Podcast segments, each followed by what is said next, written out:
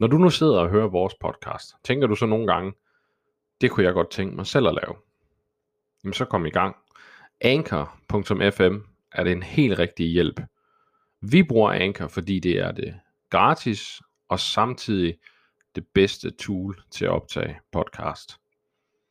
På anchor.fm kan du optage direkte, så du behøver ikke engang at have noget specielt software til at optage dit podcast.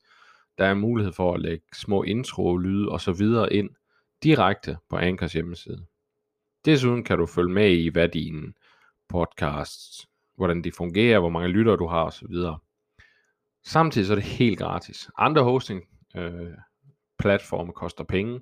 Anchor gør det helt gratis og fordeler helt gan og ganske gratis din podcast til både Spotify, Apple, iTunes, whatever. Derudover har du også mulighed for at blive matchet med sponsorer, der passer til dit content. Det vil sige, at du kan tjene penge på dit podcast fra dag 1. Anchor.fm er ganske enkelt det bedste sted at lave dit podcast. Alt hvad du har brug for til at lave podcast et sted. Skynd dig at downloade den gratis Anchor app, eller gå ind på anchor.fm for at komme i gang.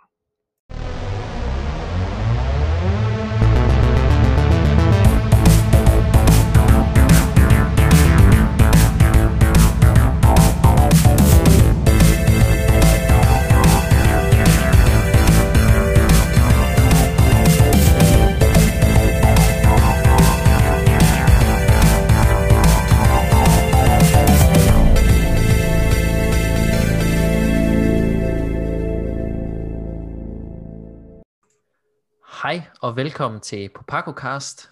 Jeg er jeres vært, Jeppe, og i dag der huskede jeg at introducere mig selv, så jeg tænker, at vi starter godt ud. Øh, I dag har jeg Anders med mig. Velkommen til, Anders. Hej. Og jeg har også Joachim med mig. Velkommen til. Tak. Hej alle sammen. Og så har jeg også Ejli med mig i dag. Velkommen til. Mange tak. Hej hej. Øhm, jeg tænker egentlig, at vi har en god chat nyheder i dag, så jeg vil egentlig bare sådan, øh, t- jeg tænker, at vi kaster os ud i det, øh, og starter egentlig bare fra toppen, og så, øh, så tager vi det derfra. Øh, den første nyhed, vi har med på bordet her, det er øh, Vicarious Visions bliver en del af Blizzard. Og øh, til dem, der måske ikke er bekendt med Vicarious Visions, så har det ligesom været en del af Activision, og af dem, der ligesom har stået for Crash Bandicoot, øh, remakes og 4, så vidt jeg ved, øhm, og har så også lavet Tony Hawk Pro Skater 1 og 2 remaket. Øh, så man må jo sige, de har noget, noget erfaring inden for de her remakes-genren. Øh, øhm, og de bliver så en del af Blizzard nu.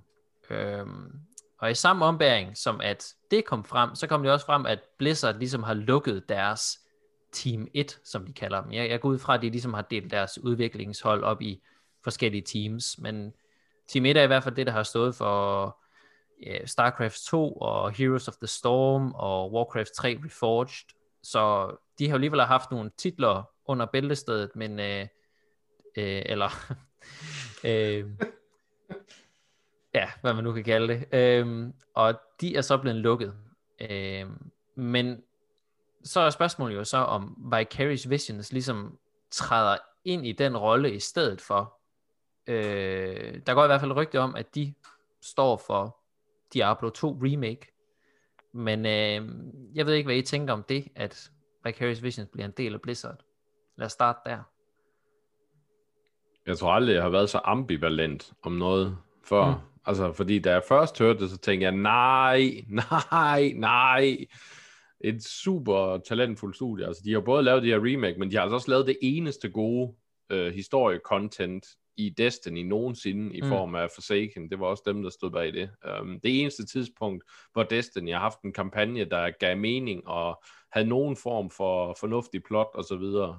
Um, og øh, ja, så jeg var meget deprimeret, da jeg hørte det. Jeg tænkte, nej mand, det er typisk Activision, Blizzard, det er typisk, har nogle dygtige folk, lad os da sluge dem op, så de kan arbejde på de øh, forbandede pengesluger, vi har, øh, i stedet for at prøve at lave noget nyt. Give dem noget frihed. Øh. men så fik jeg så at vide, at de skulle lave, at de skulle arbejde på den her Diablo remake, og ja, altså Diablo 2 var et fedt spil. Øh, stadigvæk det eneste Diablo-spil, jeg sådan rigtig kunne lide, faktisk. Mm. Jeg ved godt, det er lidt blasfemisk at sige, eller ikke man ikke sige, men det er lidt, der er mange, der vil sige, at øh, kan du ikke lide Diablo 1? Nej, det kunne jeg faktisk ikke. Jeg mm. synes, der var lidt stift i det. Uh, men, men uh, så, og hvis der endelig er nogen, der skal lave det ordentligt, så er det dem.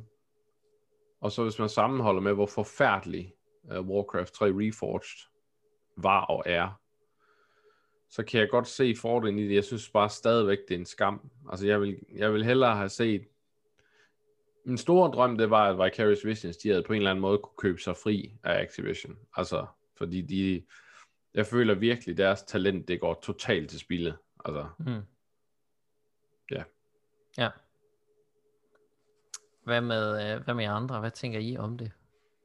Altså, jeg, jeg synes personligt det der med, at, at større firmaer, der, der har, altså jeg ved godt, de har altid været en del af Activision og alt det her, men, men altså det der med, at man bliver lagt ind under et, øh, det er jo aldrig godt, fordi så har du ikke så meget variation, synes jeg, på en eller anden måde. Altså mindre studier kan jo godt komme med noget spændende, øh, og, og hvis man ligesom har sin egen idé og sin egen vision for og ligesom blive ved deres navn, så, så øh, ja, så, så kan der jo godt komme noget spændende ud af det. Så det der med at store firmaer og, og tage de små ind, det. Men altså, det, jo jo, de skal nok arbejde på noget spændende, det tror jeg da. Og, og, og det remake, ja, altså, det, det er som Anders siger, det er dem, der skal gøre det, hvis det er nogen, der skal. Så, så det er jo så godt nok, men, men ja, det, jeg synes, det er sådan en, det er sådan en lidt, det er lidt en svær situation, fordi på den ene side kan man godt, kan man godt se det smart i det, og på den anden side er det også sådan lidt ærgerligt. Øhm, ja. Ja, jeg har, det, jeg har det også på samme måde ligesom Joachim. Altså, jeg synes jo tit, at de unikke idéer, kreativiteten og, og ture og, og gøre et eller andet øh, ekstraordinært, det, det ligger i de små finurlige firmaer. Og, øh, og man kan altid frygte, at når noget det bliver opkøbt af noget, der er underlagt nogle andre regler, nogle andre idéer og, og måske nogle andre visioner, at øh, kreativiteten bliver dræbt, at man ikke har så mange udfoldelsesmuligheder. Øh, men det må jo komme an på en prøve. Øh, og se, hvad der sker. Men øh, jeg er enig med Joachim, det er, det er skide ærgerligt, at øh, de små, de ikke kan få lov til at også boome. Hvorfor skal de sådan opkøbes, kan man sige? Altså man kan sige, at Blizzard for tiden er jo i hvert fald et sted, hvor kreativiteten lidt virker til at dø. Øh, så man kan jo håbe, at, øh, at Vicarious Visions ligesom kan, kan bringe noget, noget nyt til bordet. Altså, der er jo også en, en del af mig, der håber, at det måske er, er Vicarious Visions, der har sagt, ved hvad, det kunne faktisk være super spændende at komme til at arbejde med, den, med de IP, IP'er, som Blizzard ligesom ligger inde med. Øh, og så er der også en del af mig, der tænker, at jeg synes, det er lidt mærkeligt, hvis de er i gang med Diablo 2 remake, samtidig med, at de er i gang med Diablo 4, øh, fordi det virker som om, at det kommer til at splitte fanbasen fuldstændig, og langt de fleste vil nok ende med at hoppe på remake-vognen i stedet for øh, 4, fordi at det er, øh, hvad skal man sige, nostalgien, der ligesom trækker der. Øh, og specielt fordi, hvis det så er Vicarious Visions, der står bag det, som er enormt dygtige til at lave remakes, at så laver de et virkelig godt Diablo 2, og så lander Diablo 4 Dead on Arrival-agtigt. Altså, jeg ved ikke lige, hvad, det, hvad de har tænkt i forhold til, hvis det er det, de kommer til at arbejde med, men, men jeg kan da se, jeg kunne da også godt se sådan, du ved, så havde jeg en lille drøm om sådan, åh, hvad hvis Vicarious Vision så var dem, der fik lov til at lave øh, StarCraft Ghost, for eksempel, eller et eller andet mærkeligt, ikke? Altså, at de fik lov til at lege med, med de her IP'er, og ligesom fik samlet måske nogle løse tråde op, eller et eller andet. Øh, jeg, jeg, jeg tror i hvert fald, altså hvis Vicarious Visions også tænker, at de er glade for at være under Blizzard nu, altså det ved man jo ikke i princippet. Øh, man kan jo ikke spørge de 200 medarbejdere, der ligesom sidder i, i firmaet. Øh, øh, så ja, ja, vi må se, hvad der kommer ud af det, men i hvert fald, altså det er sådan en ting, den, den kan falde begge veje på en eller anden måde, ikke? Altså det er i hvert fald et, et, et talentfuldt studie, og så må vi se, hvad, det at være under Blizzard ligesom bringer med sig på en eller anden måde. Altså det jeg ikke forstår, fordi jeg kan godt følge dig, men jeg synes, jeg synes bare, jamen, så lad dem lave det, men hvorfor skal, hvorfor skal virksomheden opløses? Altså, Mm. hvorfor skal de partout mases ind i Blizzard? Altså, så uh, indtil videre har de jo kørt fint som en under, uh, et underfirma under Activision Blizzard. Hvorfor skal de opløses? Det forstår jeg ikke. Ja.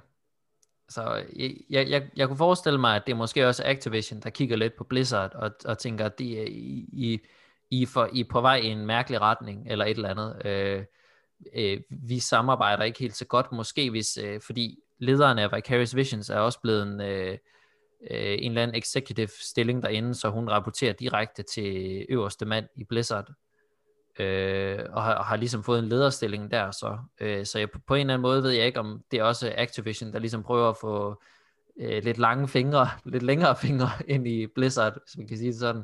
Yay! Øh, ja, Det er det, når det er drevet af penge, og ikke ambitioner for at måske være unikke, altså hvordan man kan blive fristet af at, at for eksempel sige ja til en uh, stor pengekontrakt, og så sige, jamen det er fint nok, alt hvad jeg har arbejdet for, og tænke på, det dropper jeg lige for en stor fed løn for Mm. en bedre stilling. At det kan også være, at det er sådan noget. det, øh, men, men, men jeg er enig i, at det er, det er en skam, at det bliver, bliver slugt af Blizzard på den måde. Ja, vi, øh, vi ser tiden an. Det, øh, det kunne være, at der kommer en fantastisk expansion til World of Warcraft. Ikke? De har jo vist, at de kan lave en god expansion til et øh, fungerende MMO, så øh, ja, nu må vi se. Ja. Øh, så havde vi sidste gang øh, Daniel Tashini, øh, håber jeg har udtalt hans navn korrekt, øh, at han ligesom havde været ude med nogle øh, ret øh, trælse bemærkninger, sexistiske, racistiske bemærkninger. Øh, og så kommer han nu med en sådan en rigtig undskyldning, vil man måske kalde det. Øh, en, en, der virker som en undskyldning. Øh, og det var dig, der ligesom øh, hoppede på den nyhed, Anders, så det kan være, at du lige vil sådan fortælle lidt om den undskyldning, han ligesom er kommet med den her gang. Jamen altså, han startede jo med at komme med sådan en halvhjertet øh, undskyld i blev offended, om man mm. sådan. Øhm, og nu kommer der så en, en, en noget længere sag, er han kommet med, hvor han så siger, at jamen, det var min fejl, og øh, jeg har ikke tænkt mig om, og jeg er ked af det, jeg har sagt og gjort, og så videre.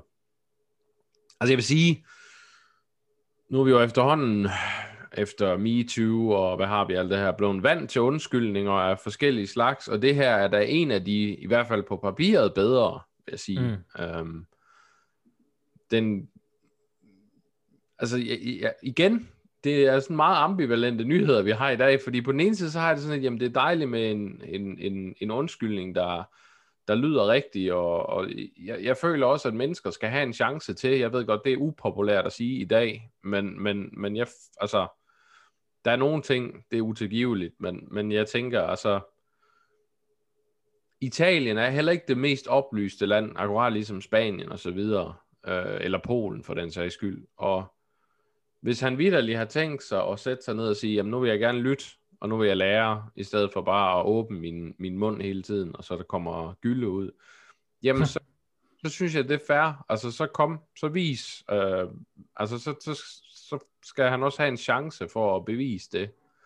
Øhm, på den anden side, så lyder den undskyldning også et eller andet sted som sådan en checkliste af ting. Husk lige at sige det her, hvis du kommer med sådan en undskyldning i forbindelse med enten racisme eller MeToo eller hvad, så skal du huske at sige, du må huske, du skal ikke sige undskyld for det, men du skal sige undskyld for det, og så skal du huske at sige, at du gerne vil lære og lytte, og sådan, altså, den mm. er meget efter bogen, og når jeg så tænker på alt det, B han ellers har sagt, for det har jo ikke kun været racisme, det har jo også været øh, anti-covid-lockdown, og han har jo skåret alle minoriteter over en kamp, altså det var jo ikke kun race, der var hans problem, det var også, at Altså han har også sagt noget med, at kvinder, de eneste kvinder ved gaming table, jamen det var søstre eller koner, eller, altså han har sagt så mange ting, så jeg har det sådan lidt, ja, det kan godt være, det er en god undskyldning, men jeg vil Ja. sige, jeg skal se noget mere Ja, fra ham, før, Ja.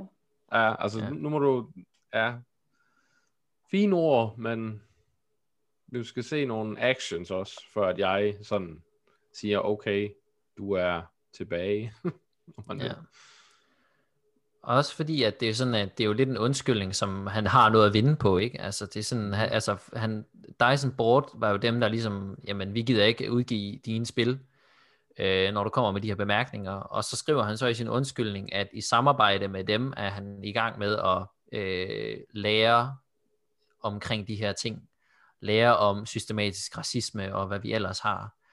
Øhm, og så kan man jo sige, jamen er det så fordi du gerne på et eller andet tidspunkt vil kunne udgive nogle nye spil, som kan udgives af Dyson Board, ikke? Altså sådan, altså ja, og, og han siger sådan til sidst det der med, at jamen, øh, handlinger øh, taler mere end ord, eller hvad man skal sige, ikke? Altså sådan, at det viser mere, men altså, nu ved jeg så ikke, hvad det er for nogle handlinger, han har foretaget sig før i tiden, så det er jo nok også ham, der bedst kan vurdere, om han har lært af det, men øh, ja, vi må i hvert fald vente og se, hvad, om han egentlig, hvad skal man sige, lever op til sine ord her.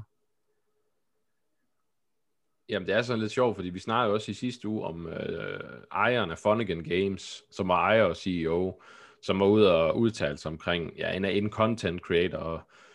Øh, I forbindelse med en længere debat, så kommenterede han kritisk på, at hun levede i et fraskilt forhold. Altså, mm. var jo sådan lidt, hvad, i alverden har du gang i? Altså, og de er jo så også kommet i et gevaldigt blæsevejr, og Board Game Geek, øh, som er den største sådan brætspils hjemmeside overhovedet, de øh, valgte så ud og sige, at de vil ikke have noget som helst af deres på deres hjemmeside mere. Og så dagen efter, så kommer Funnigan Games ud og siger, at han er fyret, han er der ikke mere. Øhm, men det man så glemmer at læse med småt, det er, at han er stadigvæk ejeren. Han er bare mm. ikke CEO mere. Så det er sådan lidt, jamen altså, det ja. ved ikke, det, det er selvfølgelig skræmmende at miste sin indtægt og, og komme ud i det stormvær, men så synes jeg, nogle er lidt, så må folk også tænke lidt over, hvad de siger. Altså, det, det er ikke så svært at lade være med at være dumt svin. så, Nej. det, jeg kan ikke, jeg har lidt svært ved at have ondt af folk, der sådan virkelig stamper ned og sparker ned og stamper på minoriteter og sådan noget, og så bag, ja, men mine penge, ja, det skulle du have tænkt på noget før, dit fjols, altså. Ja. Ja, jeg kunne heller ikke være mere enig. Det er jo også ligesom at sige, at der findes de her ignorante mennesker, som bare har den her, altså decideret, det, det ligger i deres øh, gener, at de har de her holdninger, og, øh, og så finder de ud af, at det faktisk, verden tolker det ikke populært, at du sidder der og er nar. Og så er det det backfire, hvor folk de bliver rigtig hissige og siger, den her mening, den er simpelthen, det er uacceptabelt. Vi vil ikke arbejde med dig, vi vil ikke støtte dig, vi vil ikke øh, høre på dit pis, og nu bliver du bare rigtig upopulær fuck ikke, så kan du ikke sidde og tænke de her negative tanker, du kan ikke sidde og ytre dig på det, du føler er, er en fed statement at sidde og sige, at, mm. øh, at, at øh, kvinder, de er bare ingenting, og, og hvad hedder det, og vi rækker der ned på det, og vi laver de her hyggeracisme, øhm, og, og, og jeg læser også undskyldning for at sige, den, den er rigtig flot, som Anders siger, den står lige efter bogen, og man kan jo håbe på, at det er sådan den her omvendte mobning, hvor hele verden går imod ham og siger, du er simpelthen nødt til at tage dig sammen, Marker. Du er nødt til at tænke over de her ting. Og at de her ord faktisk siger, altså han bliver presset ud i at sige, fuck, måske er jeg også en lort. Jeg er nok nødt til at tænke på det om. Så jeg håber virkelig, at, øh, at den er oprigtig. Fordi det er vigtigt, at vi er nødt til at, at være lidt mere øh, union-præget, og vi skal elske den næste og respektere hinanden og sådan noget. Mm. Og det er simpelthen for gammeldags, at vi skal sidde og have sådan nogle klaphatte, der skal sidde og sige sådan noget pis på ja. nettet, og heldigvis så, så er vi trætte af det alle sammen. Så fedt, at han gør det, og jeg venter også på, at, at så skal der ro på, ikke også? Han skal vise, at han står bag hans ord. Ja, det er præcis. Og så fra ja, til, til noget helt andet, og, og meget mærkeligt, kan man sige. Øh, vi, vi skal snakke aktier, fordi vi er alle sammen kæmpestore aktiefans her på redaktionen, eller sådan noget. øhm, ej, det er jo fordi, det udspringer fra, at GameStops aktier er fuldstændig eksploderet her øh, de seneste ja, uge. Øh, det startede vel i sidste uge. Og jeg skal ikke gøre mig klog på, hvordan det helt præcist fungerer, det der aktiemarked, men altså, der var nogen på et subreddit, der ligesom fik øh, nys om, at der var nogle øh, investorer, der ligesom havde gjort det her med at short-sælge aktier.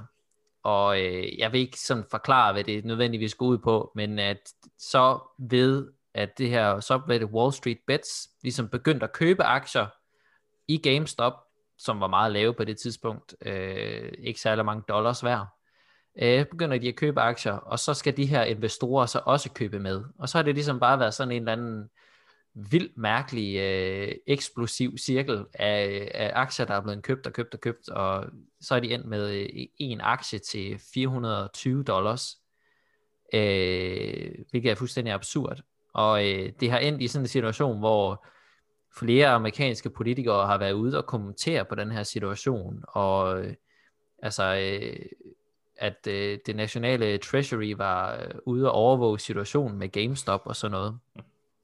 Og det, det så udviklede sig til, øh, det var, at den her aktieapp, Robinhood, øh, og skal også siges blandt andre, men Robinhood er nok den største og mest populære, øh, endte med at lukke for handlen af de her aktier med GameStop, fordi det var for volatilt, siger de, ikke? Altså sådan at, jamen, de er, der er for mange risici involveret med de her aktier eller et eller andet. Altså, det kunne eksplodere og falde i værdi, eller hvad ved jeg. Men i virkeligheden så handlede det jo nok om, at det var almindelige Reddit-folk, der sad og købte aktier og tjente styrtende med penge på de her aktier.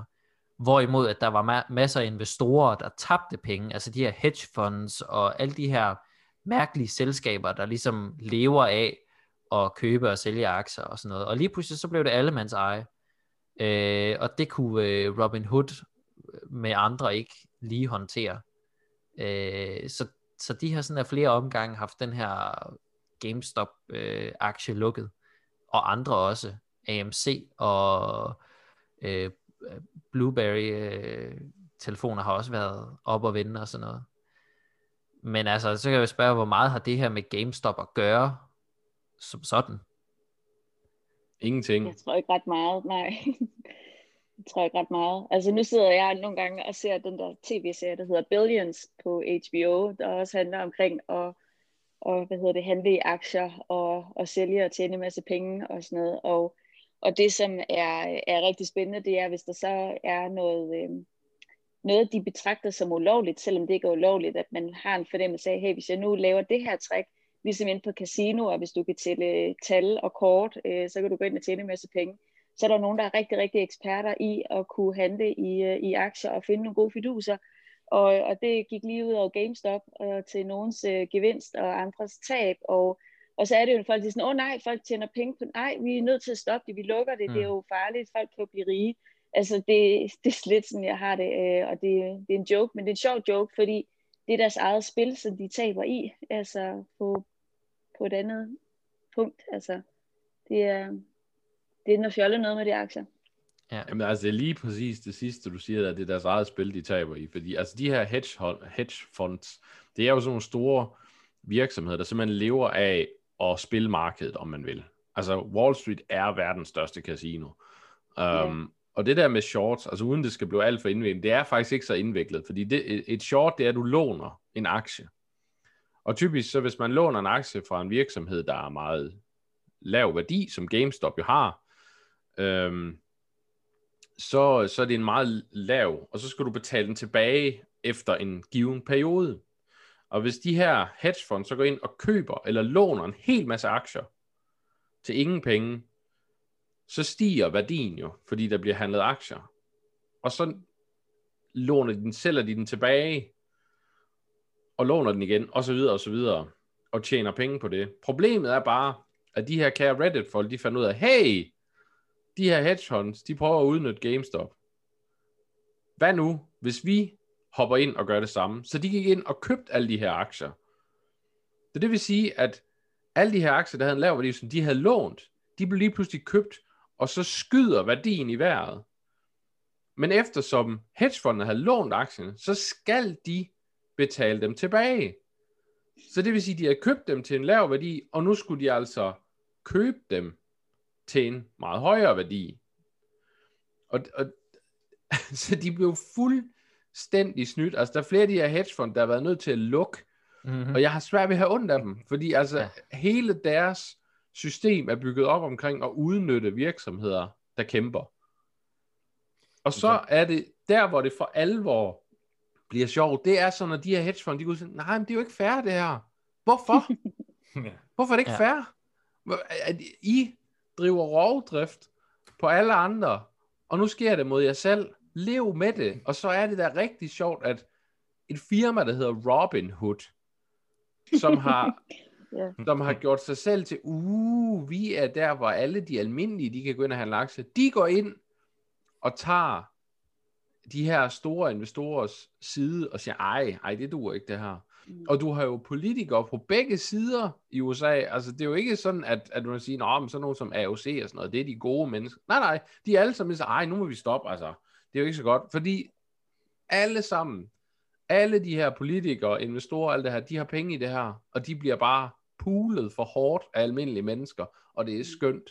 Mm. Og Robin Hood skal ændre navn til Sheriff og Sheriff Sheriff of Nottingham. Det må være det eneste rigtige, uh, fordi der er ikke noget Robin Hood over dem. Men bliv ved, jo mere vi kan smadre Wall Street, jo bedre. Mm.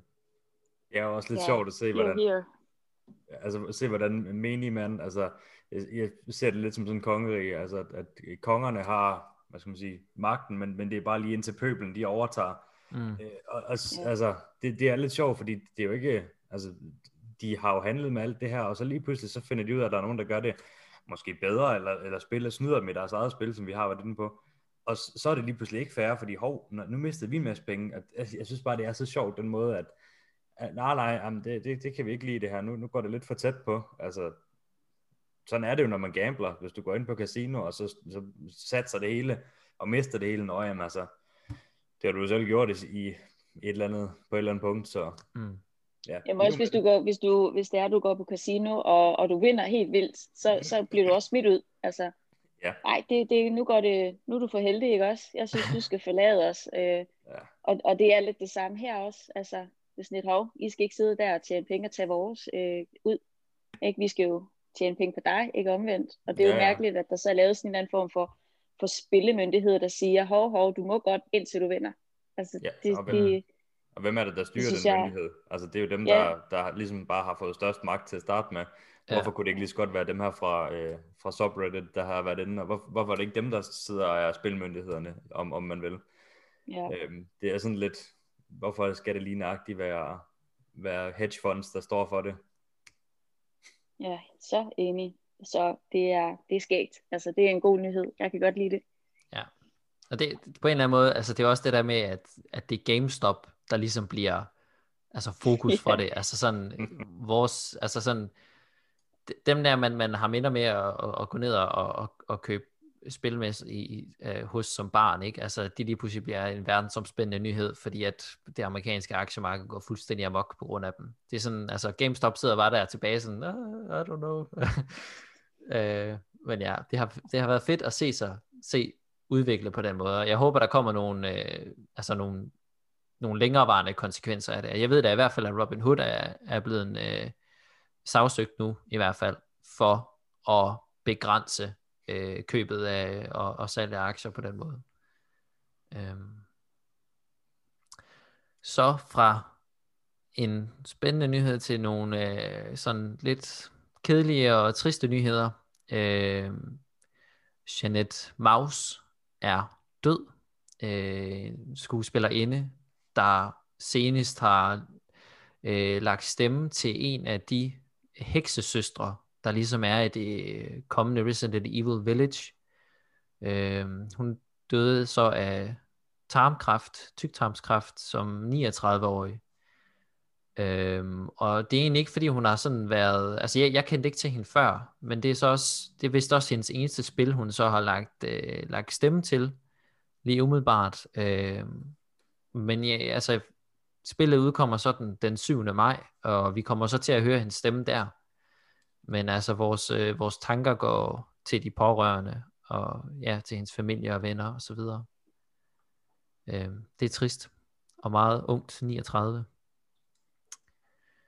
Øh, så har vi desværre også en anden Mike Nash, som var lead designer og concept artist hos Guerrilla Games, som også er gået bort. Øhm, han var sådan meget, altså han havde blandt andet lavet den ikoniske langhals øh, i Horizon Zero Dawn, øh, som er et meget ikonisk, øh, hvad skal man sige, væsen øh, i spillet, og har været sådan en ret stor rolle af, af, af den identitet, men øh, ja, han er desværre død. Øh, så kom det så også for mig frem i lyset, at han ikke engang blev krediteret i credits øh, i Horizon Zero Dawn for de her designs og sådan noget, som concept artist og sådan noget. Øh, hvilket jeg synes er altså overraskende på en eller anden måde, at man alligevel vælger at skære sådan en, en som ham ud af, af credits. Øh, men ja, vores, vores tanker går også ud til hans pårørende og, og ja, familie, familie og venner. Øhm, og det er jo selvfølgelig sådan lidt mærkeligt at sidde og, og, og snakke om nogle, om nogle mennesker, der er døde, men jeg synes alligevel, at det er værd at, og, hvad skal man sige, ligesom værdsætte det, de ligesom lægger i den industri, som vi holder så meget af. Altså om det så er en stemme, eller om det er design, eller hvad det er. Altså så er de jo med til at forme de spil, som vi øh, i sidste ende sidder med, og som gør indtryk på os.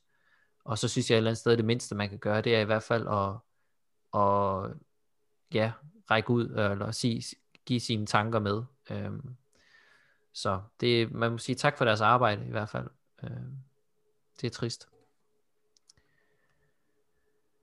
Øhm, og så til noget andet, altså en umulig segway. Den, øh, den kan jeg ikke lige øh, dreje, hvordan jeg kommer derhen, men øh, en, en udgivelsesdato er kommet til Biomutant, øh, som er et øh, svensk udviklet øh, third person action RPG-agtigt, kan man vel kalde det. Øh, det har endelig fået en udgivelsesdato, ja, 25. maj.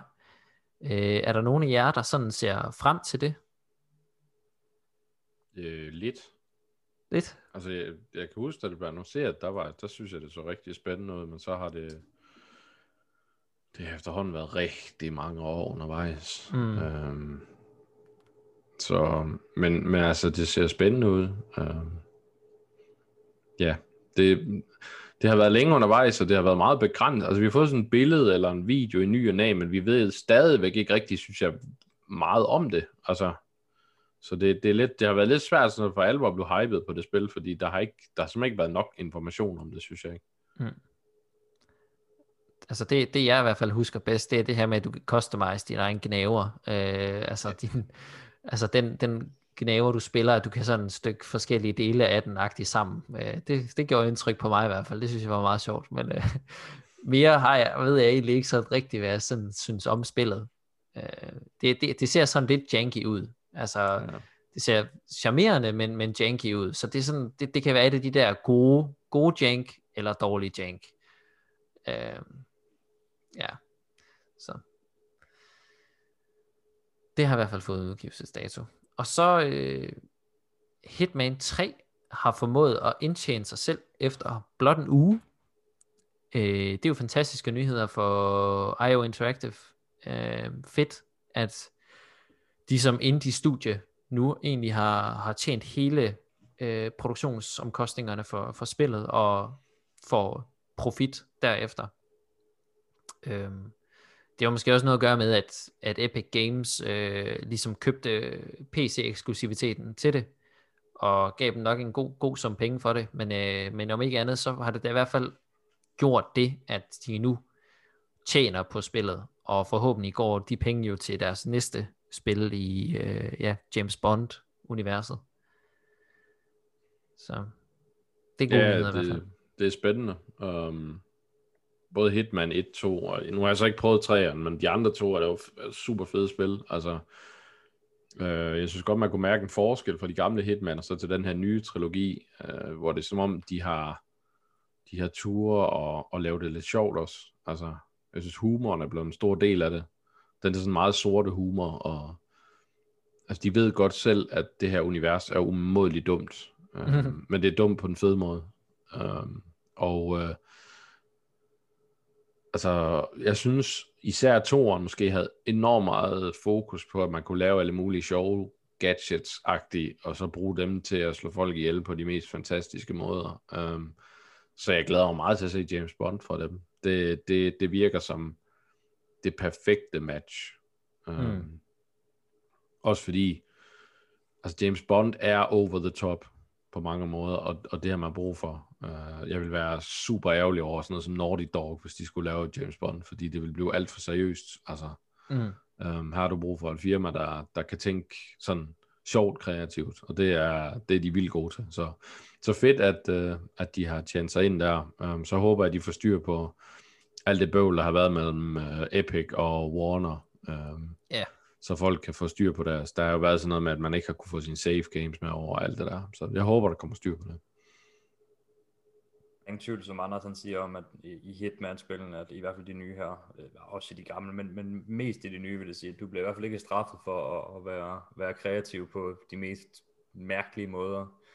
Øh, jeg har selv spillet toeren en del, og jeg synes, at, at altså, du kan blive ved med at finde en eller anden ny finurlighed, du, et eller andet nyt, du kan gøre hele tiden. Altså det, og du kan blive ved med at spille missionerne for at gennemføre de her achievements, øh, for at finde igen den helt perfekte måde at slippe afsted med det på. Og det, der, ja, det, det, det, altså, hvis man er til det, er det en rigtig god måde. Øh, ja, så, så fedt.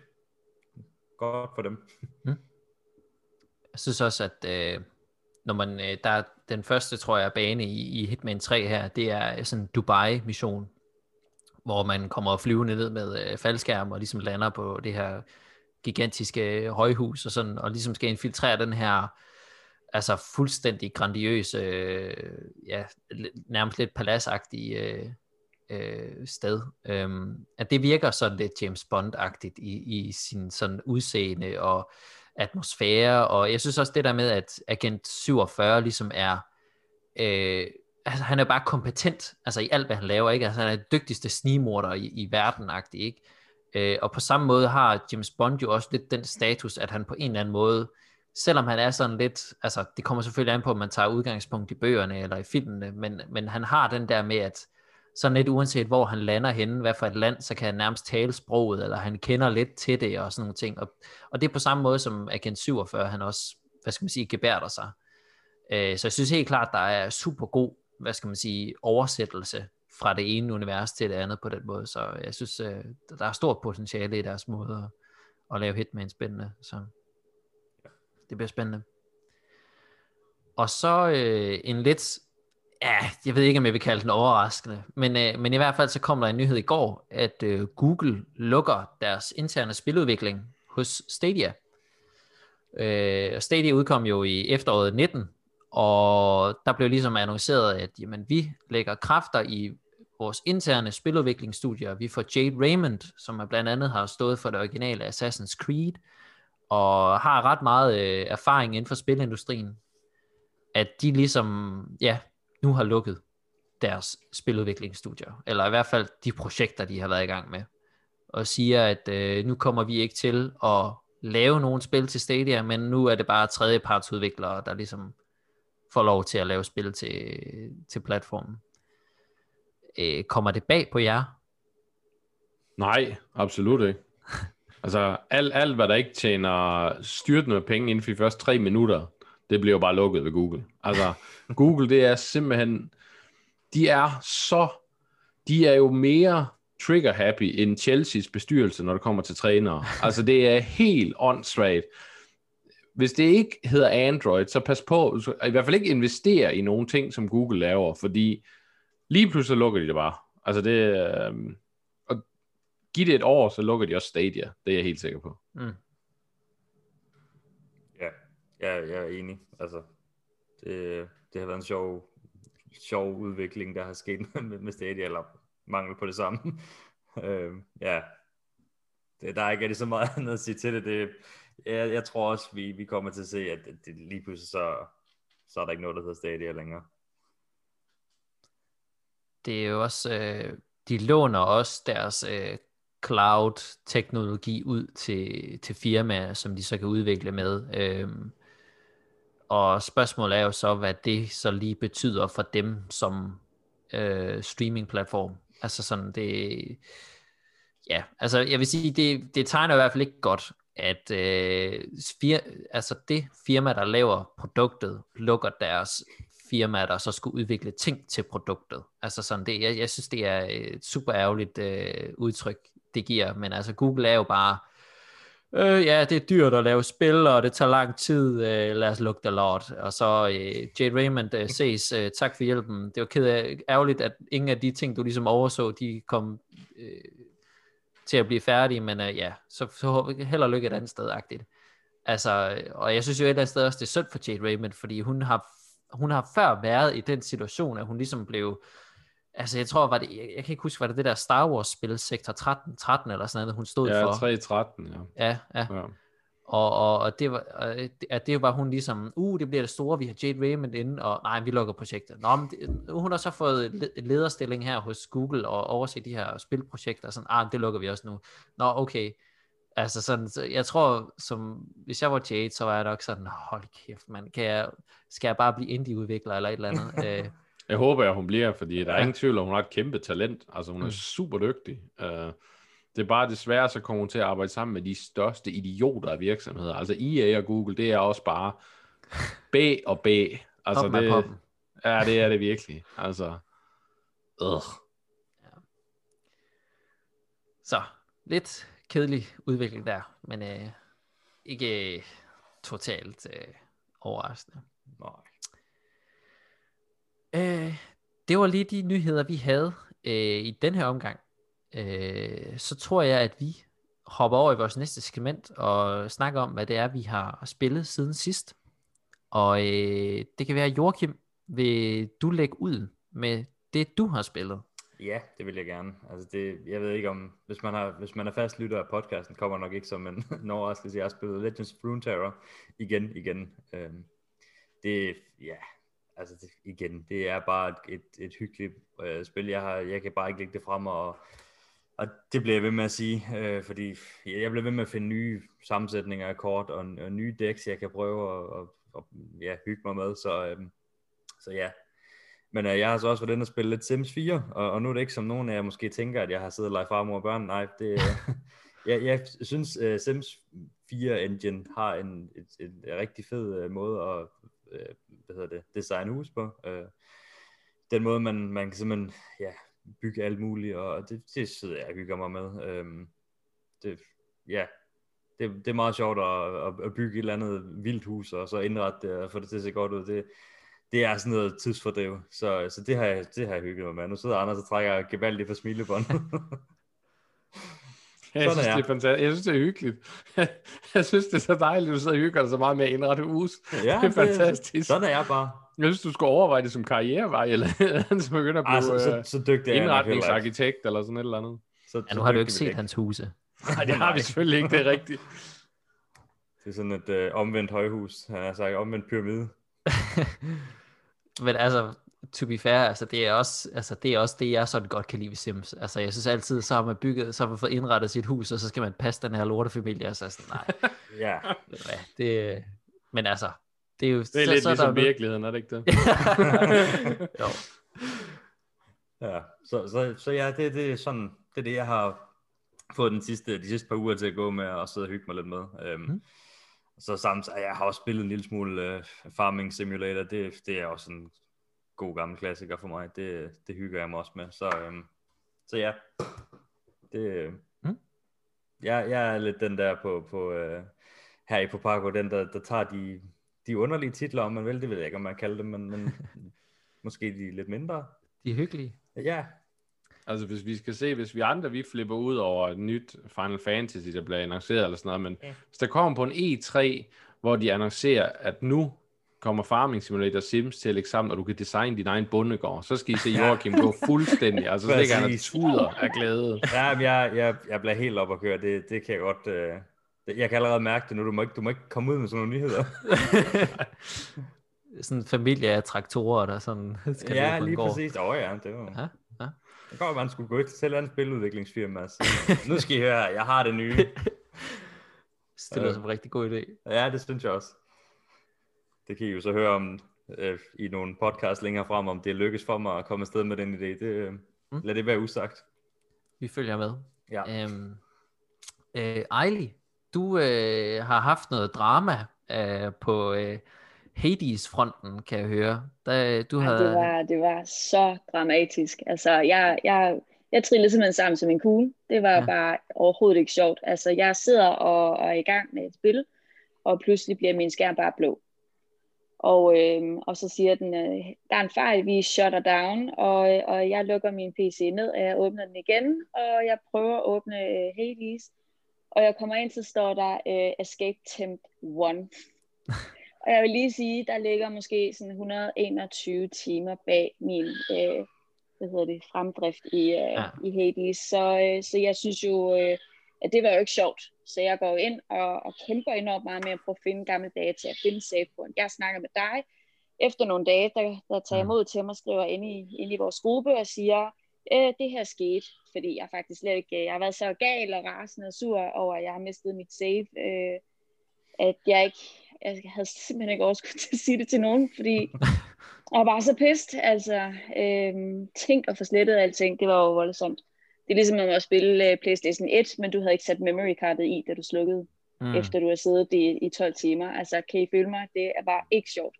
Så, øhm, så der er meget Jeppe, vi fandt ikke nogen løsning, men så gik jeg ind i, i forumet ind på, ind på Steam og sagde, undskyld mig, men det her problem skete. Og så er der bare de sødeste mennesker derinde, som bare, nå ja, men øh, du behøver ikke at være IT-ekspert, for det er vi, og prøv lige at gøre alt muligt. Men det er jo virkeligheden, nu er jeg jo Playstation-spiller, jeg spiller ikke PC. Så det her med, at noget, der jeg tænker, okay, mit, mit PC er shut down, der burde jo være et eller andet, der ligesom er med til at redde de sidste spil. Men det her med, at, at jeg får en, en save film, der bliver corrupted, er, er sådan helt, det er meget primitivt på en eller anden måde, og jeg skal være et uh, super IT-geni for at kunne finde ud af de her ting. Uh, så, så jeg var pist på PC, og pist på Hades. Jeg synes bare, det blev så amatøragtigt lige pludselig uh, at være gamer, og, uh, og så lykkedes det alligevel at få det frem, og der var simpelthen ikke et øje tørt. Og kæft, jeg er glad, jeg fik mit save tilbage, men det var ikke nemt. Altså, Mm. Men jeg er back on track på mine runs. Og, øh, det er øhm, godt.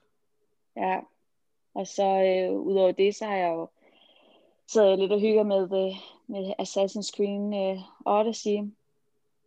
Øh, ikke fordi, at de i virkeligheden er skide spændende, men fordi, at jeg er scavenger by heart, så det der med at bare rende i øh, åbne verdener og gå rude og rave og finde øh, sten og alt muligt for våben og sælge våben, altså det kan jeg godt bruge lang tid på, og bare hygge med det. Så, så ikke, ikke noget nyt endnu. Altså jeg venter stadig på, at der er en eller anden uh, notifikation, der siger, oh, Playstation 5 kan købes her. og, uh, og så kan det være, at jeg tager en uh, anden, uh, anden hvad hedder det, udvikling i forhold til spil, men ja, indtil den bliver tilgængelig, så ja. ja. Så sidder vi og hygger med gode gamle og og sidder og nørder lidt. Spirit Fair har jeg også øh, gået kigget på igen. Øh, det går noget hurtigere med at finde rundt i verden og få reddet nogle spirits og sendt dem videre øh, den her gang. Øh, men det er fordi, jeg nu bliver jeg trophy hunter. Jeg skal lige have de sidste med, og der var nogen, jeg havde misset. Mm. Ja. Så det var det er lidt det, jeg går og hygger med. Ja. Og øh, Anders, du har spillet et nyt spil mm. kan jeg se på det hele. Hvad, hvad er det for et spil? Ja, øh, jeg har spillet Atelier øh, Risa 2, og øh, jeg kan ret godt lide Atelier-serien. Øh, det er sådan en lidt sjov JRPG-serie, som, øh, hvor det handler meget om crafting frem for kamp. Altså, du er alkemist, øh, og ja, det fælles for dem alle sammen er, at du er den der alkemist, og, og du laver alle mulige ting. Og, og typisk crafting-systemerne er sådan lidt mere inden, der er lidt mere, de er lidt mere involveret end i andre rollespil, øh, hvorimod kampsystemet så er lidt mere simpelt. Øh, rigtig mange af dem er der heller ikke sådan, altså historien er også meget anderledes i de spil. Ofte er det sådan noget med, at jamen, det handler bare om at hjælpe nogen og lære karaktererne i en by at kende og sådan noget. Der er ikke sådan, nu slutter, nu dør verden og du er den eneste held. Altså det, det er der ikke ret mange af dem, der har. Der er nogle få, men de fleste af dem, det er sådan meget mere nede på jorden. Jeg ved ikke, altså, jeg husker, jeg hørte den det engang forklaret som uh, Downton Abbey møder anime. Uh, og det tror jeg egentlig måske er meget rammende. Um, og, uh, men de har aldrig sådan solgt fantastisk godt, um, de her spil, fordi det er en niche. Um, men så sidste år, der kom de, eller var det sidste? Ja, sidste år kom de med etteren, uh, Risa, uh, til Risa, og, uh, og det solgte helt fantastisk. Uh, den store ændring var, at uh, de havde seksualiseret kvinderne, uh, hvilket de aldrig rigtig har gjort i de her spil. Men det var åbenbart det, der skulle til for at sælge ja. til publikum, desværre. Uh, men øh, øh, der var så også rigtig mange ændringer i grundspillet, der var rigtig godt. Øh, men kampsystemet var stadig sådan lidt flat. men jeg glæder mig alligevel til toren, også fordi toren er det første spil, som er en direkte efterfølger, hvor du har bruger den samme hovedperson, som i spillet før. Øhm, og, øh, og jeg må sige, at den her gang, der har de, der har de sat den lige i trekanten. Altså, det er, øh, kampsystemet er faktisk blevet rigtig godt. De bruger sådan et, øh, et, et, et action øh, turn-based system, øh, lidt ala Final Fantasy 7, hvis man, eller remake for den sags skyld. Altså, hvor det er, i grunden egentlig er turbaseret, men du har sådan en, en, en bjælke, der løber op, og så kan du tage dine actions, når, når din bjælke er fuld.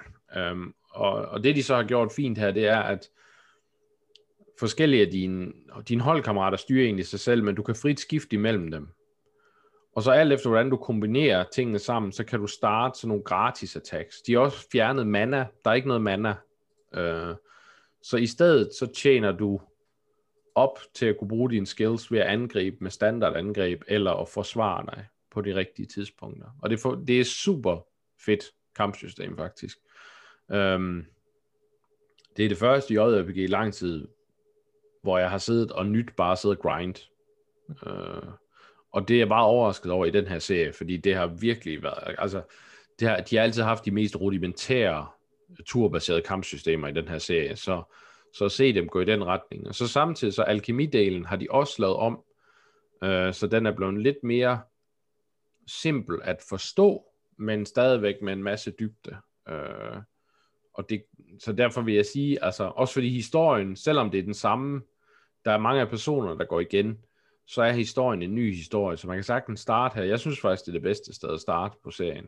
Um, og øh, de har så ikke fjernet seksualiseringen af mange af kvinderne. Til gengæld så har de så overseksualiseret mændene også. Så det er så et, det er et kompromis, jeg godt kan leve med. Uh, det er nogle af de mest mærkelige outfits til de mandlige karakterer, jeg har set, uh, hvor det er sådan, fuld vintertøj, men så lige sådan cut out, så man kan se deres øh, mavemuskler, og så ultra tight bukser omkring skridtet. Så jeg tænkte, okay, jamen, uh, cool, fair nok. Uh, hvis I ikke vil fjerne det ene, så tilføj I det mindste det andet. Så det, det kan jeg godt leve med. Ja. Til gengæld... Så kan ligestilling. ligestilling. Ja, lige præcis. Okay. Jeg synes, det er fair. Jeg synes, det, ja. det, er en, det er en sjov måde at lave ligestilling på, men jeg, jeg kan godt lide det. Jeg synes, det er okay. Lad os, det er fint nok. Mere sex, det sælger åbenbart. Uh, men uh, det eneste, jeg ikke kan leve med, det er hendes måde at sprinte på. Øh, det, det siger, jeg aner ikke, hvad, altså jeg ved ikke, hvad målet var med det. Øhm, og jeg skal nok love, at når jeg får smidt øh, anmeldelsen op om et par uger, så skal jeg nok lægge en gift derinde, så folk kan gå ind og se det her. Fordi jeg kan ikke beskrive det ordentligt. Altså jeg sendte det til jer. Øh, første gang jeg så det, der, der jeg skraldgrin, fordi det ser så dumt ud, og jeg kan ikke beskrive det, men jeg, det kan være, at I kan sådan forklare jeres reaktion, da I så det her klip, jeg lagde op til jer. Mm. Altså det var, det var jo ikke et sprint. det, var, det var noget, der virkede lidt som øh, jamen, en pige, der dasker med fingrene, armene ud i siden, sådan meget anime-agtigt, og så går det i virkeligheden lidt langsomt, så virker det, fordi det er sådan noget slow-mo-effekt, der er lagt hen over hendes såkaldte sprint. Men det er jo jeg, jeg føler lidt, hun snubler hurtigt fremad. Ja. ja. Det er som om, hun, hun løber almindeligt, og så når hun skal sprinte, så er hun ved at vælte, og så vælter hun bare meget hurtigt, uden at vælte agtig mm. Det ser så mærkeligt ud. Samtidig så som om hun er gang i sådan noget jazz hand, sådan... ja, det er nemlig det, er de der hænder, der sådan lidt... ja. ja. Så hun, hun, hun falder, mens hun laver jazz hands, men hun falder, hun når så at gribe sig selv igen i næste skridt, men falder så, når hun, ja. Ja. Det, det ja. Hun Heldigvis har de tilføjet mounts til spillet nu, okay. senere, så, så man kan slippe for at se hende øh, øh, ja, lave 100 meter løb i... Uh, snubling. I, i snubling. I snubling. det, jeg ved ikke, det er så mærkeligt. Det. Men udover det, så er det faktisk en virkelig god titel. Og, mm. øh, og jeg kan sagtens se det her som enden med at blive et af de bedste øh, japanske rollespil, vi får i år. Så, øh, så det, men der kommer en anmeldelse om, ja, det ved jeg ikke, en måneds tid eller sådan noget. Det er en ret stor titel den her gang, mm. så det tager noget tid at komme igennem. Fedt og så er du også klimret lidt med nogle andre ting, blandt andet brætspil. Ja, men altså, jeg har spillet det forskellige. Jeg har, øh, jeg har spillet, jeg har snakket lidt om det før, noget der hedder My City, som jeg spillede med min øh, kone. Og det er også i gang. Der kommer, anmeldelsen kommer op i morgen, og det er fordi, jeg har været nødt til at spille den der uendelighedsmodus, der er med noget mere for at kunne bedømme det ordentligt. An, anmeldelsen er egentlig færdig, men jeg kan ikke lave den endelige konklusion, for jeg har fundet ud af, hvad jeg egentlig synes om det, øh, om den del. Øh. Det er et mærkeligt spil, fordi det spil, jeg har hygget mig rigtig meget med, og vi har haft ret stor glæde af det, men jeg er ikke sikker på, at det er et super godt spil. Hmm. Øh, jeg føler lidt, altså jeg har det jeg ved ikke, det er, sådan, det er noget, der er sådan, har ramt mig meget med mange af de her sådan lidt mere letvægts Eurogames, der er kommet i de sidste mange år, at det er sådan, jamen, de har sådan en, en mekanisme, som føles utrolig fed at spille, men når man så har spillet det en sådan 10-15-20 gange, så finder man ud af, okay, der er så ikke ret meget dybde her. Altså, jeg havde samme problem med, hvad hedder det, øh, jeg havde faktisk samme problem med, øhm, et eller andet med Spice, hedder det. Nå. Splendor kan jeg også nævne for den sags skyld. Et spil, som jeg spillede nærmest til hudløshed, da jeg fik det. Øh, købte det i Tyskland og alt muligt.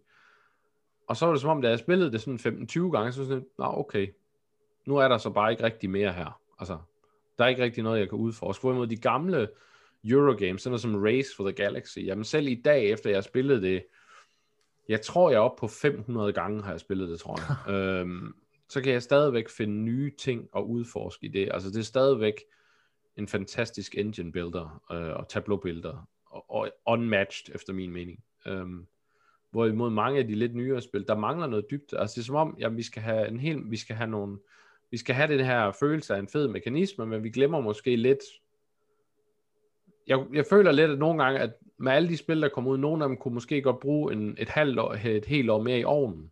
Mm øh, og lige, lige se, jamen, har det her egentlig langtidsholdbart? Fordi for eksempel, jeg kommer til at komme meget med ind på det i den skrevne anmeldelse, men pointsystemet i My City er fuldstændig forfejlet. Altså, man laver et legacy game, og et legacy game, for dem, der ikke ved det, det er et spil, der forandrer sig hen over flere spilsessioner.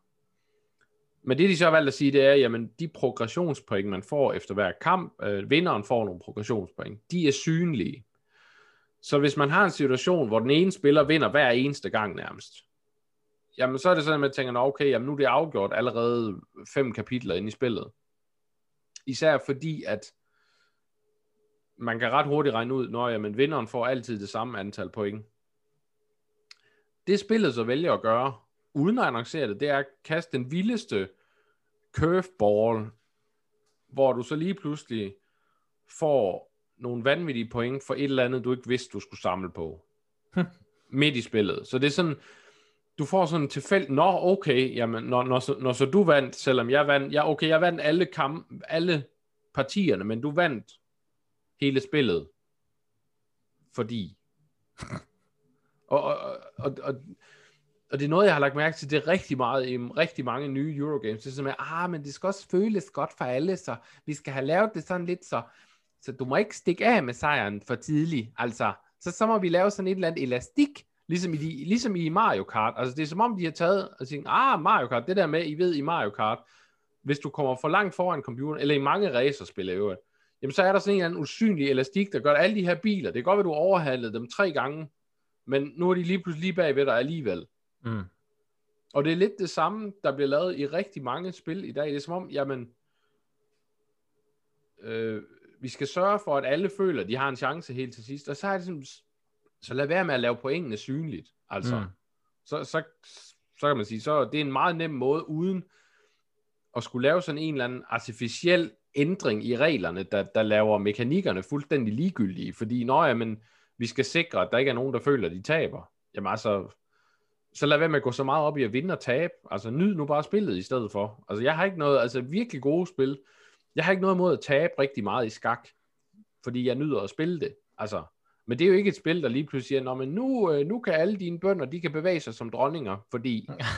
jamen, altså, det, øh, og, og det mangler jeg måske lidt nogle gange. Jeg, jeg føler lidt, at det er der, vi har den store adskillelse lige nu mellem de rigtig gode spil og de mindre gode spil, det er, at, at der bliver gjort lidt for meget for, at det er hyggeligt og nemt og dejligt for alle, der sidder ombord, og man glemmer lidt nogle gange, jamen, hvis designet er godt nok, så er det også okay at tabe.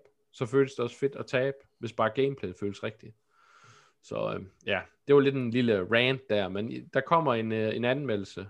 Um, som sagt, det er en mærkelig titel, fordi overordnet set, så har det været et rigtig hyggeligt spil. Altså vi har siddet, det er sådan en god kop kaffe, og man sidder der, man, men på den anden side, så er det også et spil, jamen du sidder og lægger brikker på din egen plade, og du påvirker overhovedet ikke hinanden. Så altså, det er sådan lidt, man sidder tit med hovedet begravet nede i sin plade, og så når spillet er slut, Nå, hvad har du lavet? Nå, okay. Nå, øh, nå, jamen jeg tror, du vandt. Ja, okay. Nå. Altså, vi tager et spil mere. ja, lige præcis. Jamen sådan har det været. Øh, og det mest spændende, det var egentlig at se, om hvad for nogle ændringer kommer der i de næste konvolutter, man åbner i det her Legacy Game. Og når du så kommer til den sidste konvolut, så man tænker, så finalen, det må virkelig være noget. Det var så det, jeg vil ikke spolere, hvad det var, men det var så meget et antiklimaks. Mm. Så vi sad begge to og kiggede, var det det? Og så da spillet var slut, og den ene havde vundet, så nå okay. Begge, både vinder og taber, nå. Nå. Og, og det er ikke den slutning, man vil sidde med efter at have spillet spil 24 gange, så når du til klimaks, hvor du så siger, nå. Så øh, ja. ja. Men som sagt, jeg er nødt til at prøve den der uendelighedsmodus et par gange mere, for at vide, hvordan den del klarer sig over for, for de rigtig gode titler inden for genren af, af de der Tetris-spil, som vi har som øh, Patchwork og Park og hvad vi ellers har. Øhm, så for at se, hvordan det klarer sig imod dem, fordi det er den ultimative test for, om det her spil overhovedet er noget, man skal gå ud og smide penge efter. Så. Men det finder I alt sammen ud af senest i morgen aften, lægger den op. Fordi som sagt, anmeldelsen er næsten færdig, jeg mangler bare lige den sidste del der. Og så øh, hører jeg, at øh, Joachim faktisk inspirerede lidt fra sidste podcast med hans øh, snak om Star Wars. Ja, han har hjernevasket mig til at spille Svotor. Ja. Øhm, og det, be- det bekræftede mig i to ting. Historien er fantastiske, og hvis man gerne vil spille et rigtig godt Star Wars-spil for historie om at gøre, og man ikke vil gå tilbage til KOTOR, fordi man synes, at ah, de er blevet for gamle at kigge på, jamen så skal man faktisk tage og spille det her. Mm. Øhm, det bekræftede mig så også i, at øh, tab targeting MMO combat er noget B. Ja. og det er lige meget om det er World of Warcraft, eller det er Final Fantasy, eller det er SWOTOR. Uh. Ja, det, det, det er svært at gå fra, fra et, et rigtig fedt øh, kampsystem, og så komme til et MMO-kampsystem. Det føles bare aldrig rigtig godt. Selv det kampsystem, som sådan bliver mest ros, som er Black Desert, som, som ikke er tap targeting, jamen det er stadigvæk, som jeg tænker, ja, men det er jo egentlig meget spammy. Altså, mm. det, er jo mm. ikke, det er jo ikke, fordi det er super godt, eller et, et, et tungt kampsystem. Altså, det føles stadigvæk som sådan en, ja, det ved jeg ikke, det føles mærkeligt. Jeg vil mm. så sige, at i, lige i uh, Star Wars, uh, The Old Republic, der handler det også meget om, hvad for en klasse du vælger. Mm. For der er nogle af, især dem, der bygger på uh, skade over tid systemer, de er faktisk ret sjove. Altså, der er en hel del dybde i dem, og, og, og det kan man godt fornøje sig med. Um, og som sagt, historierne er så gode, at det er værd at spille det spil. Og altså, hvis du køber en måneds subscription, så har du alle expansions til det hele, og så på en måned kan du godt spille et par klasser igennem. Har du gjort også... det? Har du købt en måned? Ja, det har jeg. Ja. Fordi jeg havde sådan, jamen jeg ville have det sådan, at jeg kunne nøjes med at spille historiemissioner. Jeg vil ikke røre sidemissionerne med en ildtang, fordi det er virkelig bare det mest basale. Jamen, øh, min øh, space-rotte er... Jeg har mange space-rotter på loftet, så vil du ikke fjerne dem? Jo, hvor mange? Fem, tak. Så render man derhen og gør det, og så render man hele vejen tilbage. Nu har jeg fjernet dine space-rotter. Okay, tak for det. Vil du hente tre stykker træ derhen? Jamen, jeg har lige været der. Ja, ja, men vil du ikke gøre det alligevel? Jo, jeg render derhen, og så tilbage.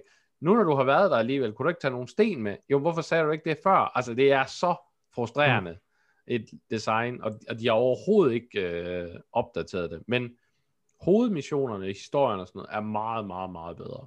Øh, og, og er helt klart værd at spille, hvis man på nogen måde kan lide Star Wars. Også fordi historien er væsentligt bedre end de nye film. Altså de sidste tre film, de kom med, bortset lige fra Rogue One, som trods alt havde nogle kvaliteter, har jo været af temmelig svingende kvalitet, synes jeg er en meget, meget, meget... jeg, var, jeg var usikker på, om du ville gå derhen af. Måde, par, men, pæn øh, måde at sige det på. Altså, den sidste film er jo noget af det værste i en biograf i flere år. Altså, det er jo... Det er jo Ja, jeg tror, jeg kunne øh, brække mig på et canvas, og det var kønnere. Øh, men, men, øh, men, men historierne i de her i uh, Svotor er faktisk virkelig gode. Og især hvis man spiller den mørke side, altså spiller Empire, så er der faktisk rigtig meget at komme efter. Jeg, jeg, jeg tør godt sige, at jeg var sindssygt glad for 8'eren. Jeg har ikke set 9'eren. Øh, 7'eren var øh, med i min optik. Last Jedi, eller hvad? Ja. Uha. Kære ven. Hvad er det, du øh, åbner dig ud til? Det, For... ja, nej, jeg tør godt, og jeg- vi behøver ikke diskutere det. Jeg siger bare... Jamen, der er ikke noget at diskutere, for jeg, jeg, altså Last Jedi prøvede i det mindste noget nyt, Mm. og var også en rigtig flot film. Ja. Altså, der er nogle af de valg, der bliver truffet, hvor jeg tænker, okay, det giver ingen mening. Men, men og, og hele den der casino-del, synes jeg er fuldstændig håbløs. Mm. Øh, fordi den, den har ikke nogen effekt i filmen. Altså, det, om vi skal hen, ja, det er lige meget. Men, Ja. men af de tre, synes jeg også, det er den bedste. Jeg synes, det er den bedste af de tre. Ja, det det, det jeg vil også. jeg så meget ved at gå med. Mm. Øhm, også fordi etteren, den første af dem, der var, den var som du siger, med. Total ligegyldig mm. film. Altså, og, og den nye, den, den skal du ikke se. Altså, det, det er den værste Star Wars film, der er lavet til dato. Den er ringere end den der julespecial. ja, det det har jeg godt hørt om. Åh, oh, ja. Ja, jeg holder bare til 8'eren så. Ja, det er en god idé. Ja, øh, så bliver det vist min tur. Jeg har øh, spillet et nyt spil også, øh, The Medium, som udkom i torsdags, tror jeg det var. Ja, det lyder meget rigtigt. Øh, jeg har ikke helt gennemført det endnu, men jeg mangler måske en time eller to, og så er jeg ved, ved vejs ende. Øh, så jeg tør godt sige min, øh, min førstehåndsindtryk her. Øh, og der kommer også en anmeldelse på et tidspunkt, måske om en uge eller to. Ja, jeg ser lige hvor lang tid det tager mig at øh, få øh, forfattet mine tanker omkring det. Men sådan overordnet set er jeg ret begejstret for det. Øh, det er sådan lidt øh, third person øh, psykologisk øh, thriller horror spil. Øh, altså tænk Silent Hill, øh, Alone in the Dark-agtige, øh, hvad skal man sige, gameplay øh, mekanikker. Øhm, og jeg kan jo starte med sådan at sige, hvad, hvad jeg synes fungerer rigtig godt i spillet.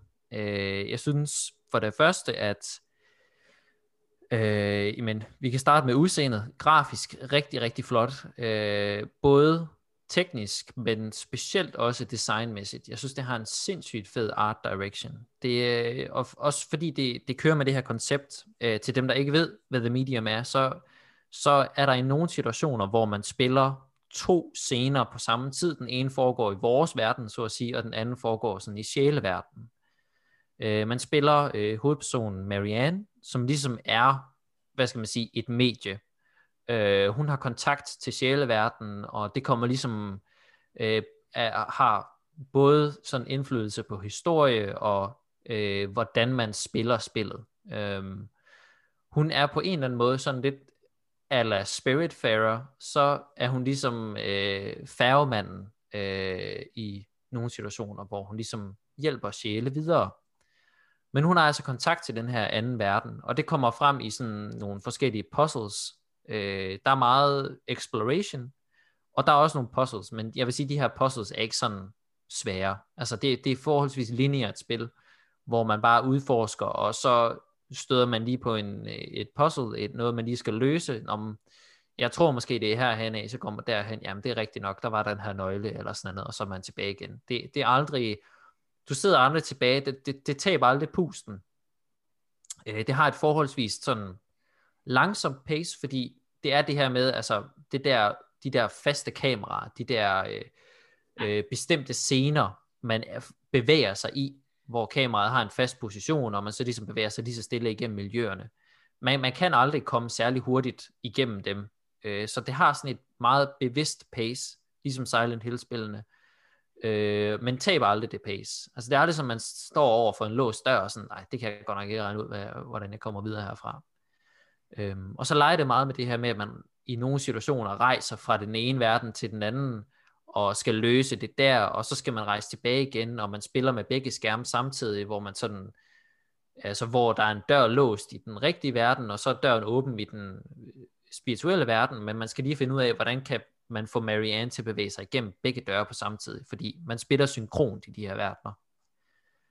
Øhm, og det, det fungerer super godt. Øhm, det, eneste, der er med det, det er, at teknisk, der, øh, der er det ret krævende. Jeg, jeg spiller på sådan en, en medium opløsning, øh, bare 1080p på computeren, øh, 60 frames per second, øh, og det, det kan godt chok, altså det kan godt sådan hoste lidt, når øh, den her anden verden kommer frem, øh, når man ligesom skal spille med begge verdener på samme tid, fordi det er to spil på samme tid.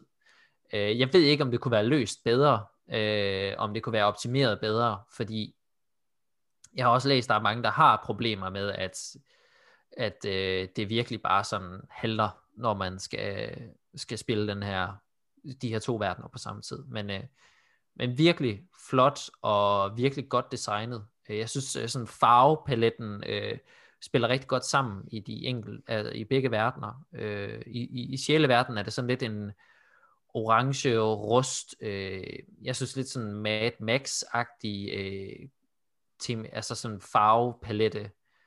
Øh, og de leger med nogle helt sådan fede dybde, øh, se, altså scener, hvor der er sådan en, en rigtig fed dybde i. Øh, hvor man sådan virkelig kan fornemme, altså hvor den i virkelig verden, så står der måske bare foran en mur, men i sjæleverden, så ligger der måske en, en bunke kranier, som nærmest bare ser ud til at fortsætte ud i, i uendelighed-agtigt. Altså det er som om, der er sådan en, den tegner virkelig sådan det her gigantiske univers omkring dig i den her sjæleverden. Øhm, og jeg, jeg, jeg synes, det er, det er ret vellykket. Det, det er en god historie. Øh, man bliver... Jeg vil sige, jeg var, jeg var lidt forvirret sådan halvvejs. Jeg var sådan lidt, åh, hvem er det nu, de er, og de her personer, der bliver talt om, og så videre. Men jeg synes egentlig, at man, der hvor jeg er nu, der, der får jeg bundet det hele ret godt sammen. Øh, og jeg synes, at der er nogle ting, det, det, det er egentlig ikke et øh, sådan rent gameplaymæssigt så uhyggeligt spil. Jeg tror, der har været et jumpscare øh, i de hvad, 6 timer, jeg har lagt i det indtil videre. Øhm, og jeg synes egentlig, der hvor uhyggen kommer fra senere i spillet, er nærmest de historier, det fortæller. Som de her øh, virkelig sådan ødelagte mennesker, man støder på. Øhm, og, og det synes jeg er vildt fascinerende. Øhm, og jeg kan godt lide den måde, altså det er sådan, man bevæger sig rundt i miljøerne, og så finder man ting. Man, øh, der er et billede her, og så knytter Mary sig som regel en kommentar til, men det var aldrig mere end 5-10 sekunder, og så kan du gå videre. Det, det, det er sådan et spil, der formår øh, at drysse dialog og, og kontekst meget, øh, hvad skal man sige, fokuseret ud. Altså det bliver aldrig sådan et, hvor du lige pludselig står, og så, åh, så er der bare øh, sådan to minutters monolog her, jeg skal stå og forholde mig til, og hvad var det, der stod der, og ja, alt sådan noget. Øh, så det er meget godt til sådan at sporadisk sådan informere dig lidt om, give noget kontekst til den her verden og den her situation. Øhm, ja, så, så det, det hører jeg meget mere om. Jeg, jeg, jeg kan mærke sådan, at det, det, jeg er ret begejstret for det. Men det jeg så ikke er så begejstret for, det, det har blandt andet et par, nogle chase-sekvenser i spillet. Og jeg, jeg synes simpelthen, det er sådan en gammeldags lortemekanik. Øh, og jeg bliver så frustreret. Den første chase-sekvens, jeg havde, øh, jeg, jeg kommer til at løbe den forkerte vej, og det var et sekund, og så bliver jeg, bliver, så dør jeg. Altså sådan, Ja, og så, nå, men så prøver vi igen, og så løber vi den her vej. Nå nej, der løb jeg forkert. Okay, så vi starter forfra igen. Altså sådan, det, der kan man så sige, der taber det pusten. Øh, når, man, når man dør, og man får den der loading screen, og man skal trykke continue, og, og ja, så hvis, hvis der, der er situationer, hvor jeg hellere vil have en quick time event. Altså, jeg ved, at det er sådan lidt øh, upopulært, men jeg har egentlig ikke særlig meget imod quick time events. Så hvis de bare ligesom Until Dawn havde gjort det her med sådan, skynd dig at trykke X her, og skynd dig at trykke firkant her, så klarer vi egentlig resten for dig. Du skal bare lige være, du skal bare lige interagere lidt med det her spil. Det, det er fint for mig i de her sekvenser, fordi de her sekvenser vil tydeligvis gerne sætte en stemning. De vil gerne sætte, altså vil gerne skabe en atmosfære, hvor man virkelig løber for livet, og det der med sådan at skulle slås med kameravinkler, og slås med, nå okay, du vil have mig sådan 90 grader den vej, i stedet for 85, eller et eller andet. Altså sådan, jeg synes virkelig, det tager noget af momentum, det tager noget af indlevelsen, og jeg synes bare, at man i stedet skal prøve at få skabt de her øh, ja, situationer, som man gerne vil skabe, og du vil gerne have, at jeg undslipper den her trussel. Altså det, det er det, spillet gerne vil have, at gøre. Hvorfor kan I så ikke gøre det nemt for mig? Altså sådan, jeg, jeg forstår ikke, hvorfor det skal være en hemsko, øh, i historien og i gameplayet, at jeg laver den her lortesekvens. Ja. Men, når det så er sagt, jeg synes, øh, jeg spiller det på Game Pass, øh, så det er ganske kvitt og frit for mig, ja, men den er selvfølgelig den er månedlige øh, abonnement, men, øh, men jeg synes, at det er en, en ret god titel indtil videre. Øh, må vi se, hvordan det sådan hele bindes sammen til sidst. Men øh, ja, det er jeg er positiv overfor det. Øhm. Ja, altså chase-sekvenser, de kan gå hen og lægge sig. Altså ja. det er, og, og, og jeg forstår ikke, at gyserudviklere ikke har fattet, at det er ikke skræmmende. Altså chase-sekvenser, de er bare irriterende. Mm. Altså jeg, jeg føler nærmest, at det har den modsatte effekt. Fordi man sidder og kæmper med styring og så videre, øh, og det, åh, altså man bliver sådan irriteret. Altså så lige pludselig så er man ikke skræmt eller anspændt, eller man, man er bare irriteret, altså fordi det er noget bøvl. Ja. Um, fordi så, så hele den der opbygning, de ligesom har lavet til den her, uh, nu skal du løbe, agtigt, hele den uhygge, den bliver bare sådan... Ja, ja den dør de, bare. Den ja, dør bare. Det er sådan, nå, okay. Nå, ja. okay, jamen, så sidder jeg her på loading screen, og sidder og venter lidt, og så kan vi starte igen. Uh, ja, de, de skal ikke, altså det er gammeldags, det er ja, væk med, med det. Ja. Uh, ja, så mere om det, en anmeldelse på hjemmesiden uh, i den kommende tid. Og så uh, fra den ene sådan monolog-karakter, altså sådan den her indre monolog til et andet indre monolog, så har jeg også spillet lidt Control ved siden af, og, og fortsat sådan, øh, som er et spil, jeg også er ret begejstret for. Øh, jeg er ikke sådan super lang, altså jeg har spillet det en 7-8 timer, tror jeg nu, Øhm, øh, og ja, synes det er et super fedt spil. Øhm, meget begejstret. Nu må vi se, om jeg rammer nogle af de der øh, bosser, hvor man bare går totalt død. Øh, fordi det har jeg hørt, at øh, der er nogen af i spillet. Så ja, det var umiddelbart det, jeg havde spillet. Øh, så ved jeg ikke, om der er nogen af jer, der har en kommentar, I gerne vil knytte, inden vi egentlig er nået ved vejs ende her. Øh, jo, øh, jeg synes folk lige skal gå ind på vores hjemmeside, øh, på mm. parkom.dk. Um, der er en masse nyheder hver eneste dag. Og øh, hen over det næste stykke tid kommer der også rigtig mange anmeldelser. Øh, også rigtig mange brætspilsanmeldelser faktisk. Um, jeg kommer med en, og Ejli kommer med en, og Michael kommer med en. Og, øh, og så kommer, jamen der kommer så meget nyt øh, her over næste tid. Um, så øh, også nogle artikler omkring Twitch og så videre.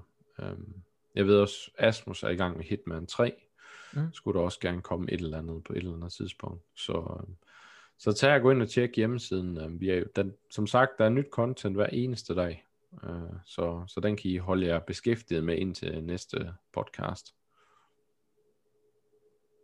Godt sagt. Og så vil jeg sige uh, tak til dig, Anders, for at du var med i dag. Og tak til dig, Joachim. Selv tak. Og tak til dig, Ejli. Selv tak. Og så vil jeg sige uh, tusind tak, fordi I lyttede med. Og så ses vi igen næste gang. Hej hej. Hej hej.